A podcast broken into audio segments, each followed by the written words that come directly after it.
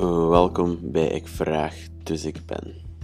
En ik vraag, dus ik ben, laat ik mijn nieuwsgierigheid los op interessante vragen aan mezelf en de wereld. Met deze vragen komen natuurlijk ook gedachten en intuïties, de bouwstenen van de antwoorden op die vragen. Zie jij missende bouwstenen of onderneem jij actie rond deze onderwerpen? Lees het artikel en beluister de podcast en laat het weten. Mijn naam is Jeff van Akker. Vragen staat vrij, antwoorden ook.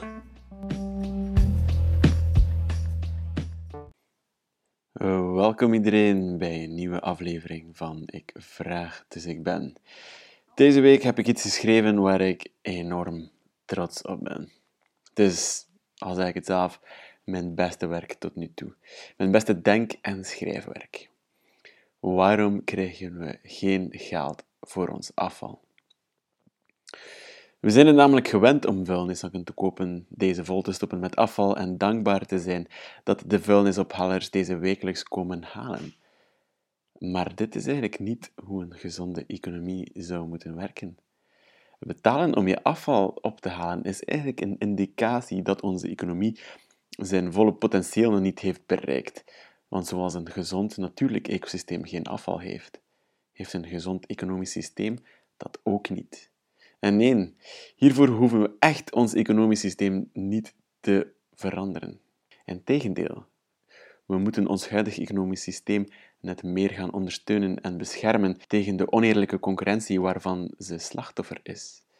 Aan het eind van deze podcast zal je even verbaasd zijn als ik kan zeggen: ja, eigenlijk, waarom krijgen we geen geld voor ons afval? Afval als grondstof.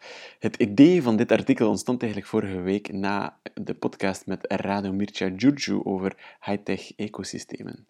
In dat gesprek zeg ik opeens: In een natuurlijk ecosysteem word je beloond met leven als je afval hergebruikt. Die uitspraak was eigenlijk geheel de inspiratie van het moment, maar de waarheid in die quote is eigenlijk enorm baanbrekend, al zeg ik het zelf. Het toont aan dat een volledig circulaire economie een veel beter economisch systeem is dan wat we nu hebben. Als een economie alle grondstoffen hergebruikt, dan is er veel meer leven in een maatschappij. Veel meer leven betekent dat er veel meer bedrijven zijn, veel meer productie en dat er veel meer waarde gecreëerd wordt door en voor veel meer mensen. Met andere woorden, een volledig circulaire economie is de huidige economie die zijn volle potentieel bereikt. De vraag die zich hierdoor natuurlijk stelt, waarom bereiken we dat volle potentieel niet? Wel, dit is waar de oneerlijke concurrentie komt om de hoek kijken. Er bestaat eigenlijk al een heel oud systeem waarbij we betaald worden voor ons afval. Statiegeld. We kopen een product in een verpakking en we betalen voor zowel het product als de verpakking. Nadat we het product hebben gebruikt om ons leven beter te maken, kunnen we de verpakking terug verkopen. En tada! Geen afval. Echter, dit systeem kan haast niet op tegen de oneerlijke concurrentie van, jawel, de natuur. Moeder Natuur is een spelbreker voor onze economie. Ja, ik weet het, zo had het echt nog nooit bekeken.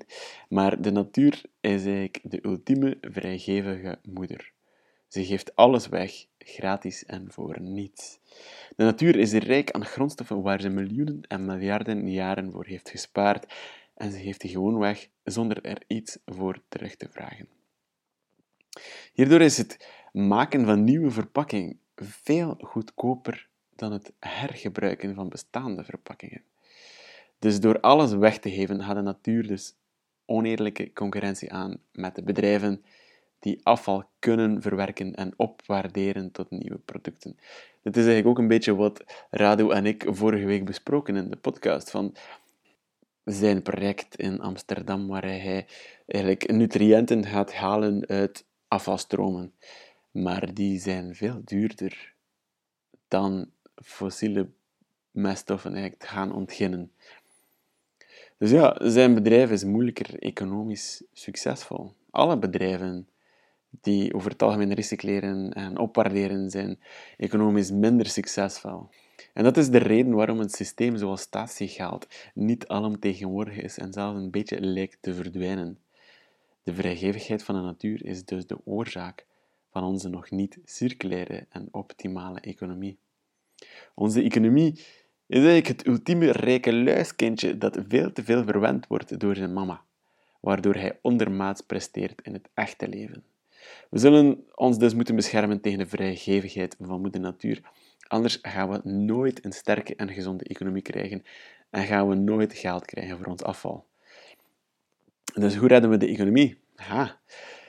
We kunnen onze economie beschermen tegen de goedheid van moeder natuur uh, door twee dingen te doen. 1.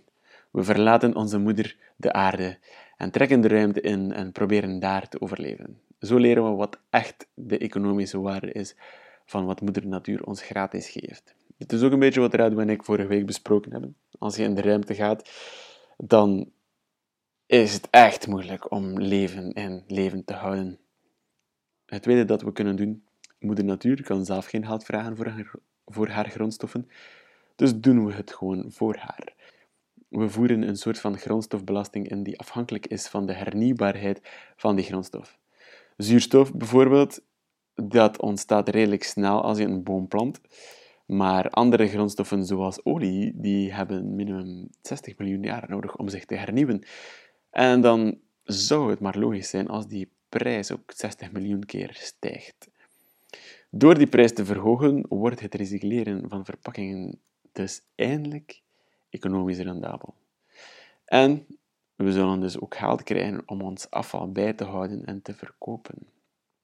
Nu, als we onze economie willen redden, hebben we ook een reddingsplan nodig. Dus heb ik een klein stappenplan gemaakt hoe we gemakkelijk de transitie kunnen realiseren naar het nieuwe, optimale economisch systeem. Stap 1.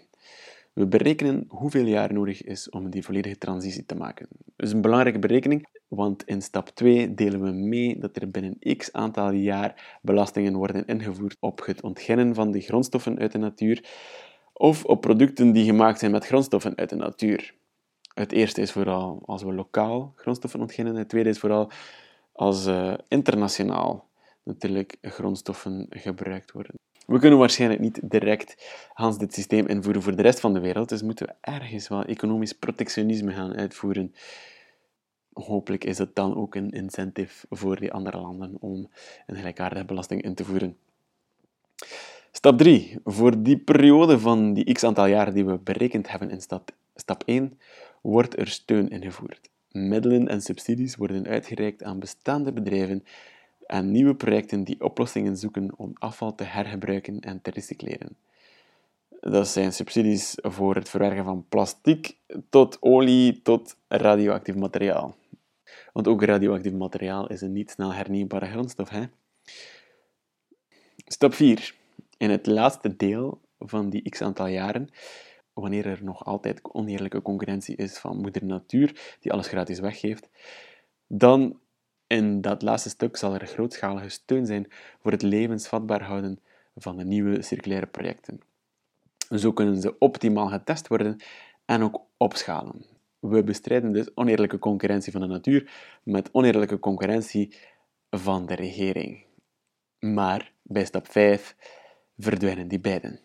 In stap 5 gaan we dus de belasting voor het onthennen van de grondstoffen invoeren en de oneerlijke concurrentie van de natuur in het verleden brengen. De subsidies natuurlijk om de circulaire projecten te helpen vallen ook weg. Nu is het tijd om effectief de meest efficiënte bedrijven, de beste bedrijven die het beste op waarderen, effectief concurrentie te laten aangaan met elkaar en zo een meer circulaire economie te creëren.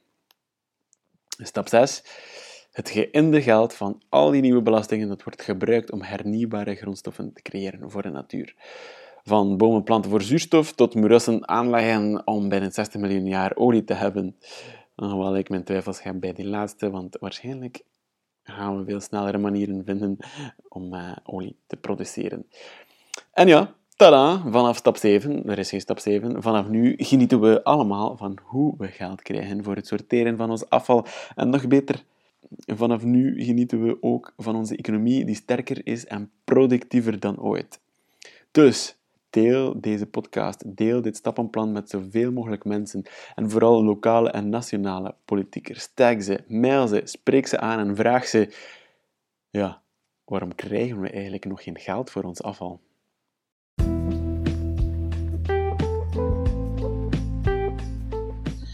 Dank u wel voor het luisteren. Vond je dit interessant en wil je dat we meer en betere vragen stellen? En wil je dat we samen een groter publiek bereiken met de antwoorden? Dan kan je vanaf nu Patreon worden via www.patreon.com slash Als mecenas neem je deel aan deze podcast en artikelen. Je kan bijvoorbeeld onderwerpen voorstellen voor de artikelen of experts waarvan je vindt dat ik er moet tegen gaan praten. Daarnaast ontvang je natuurlijk ook mijn eeuwige dankbaarheid. Mijn naam is Jeff van. Dit was Ik Vraag, dus ik ben.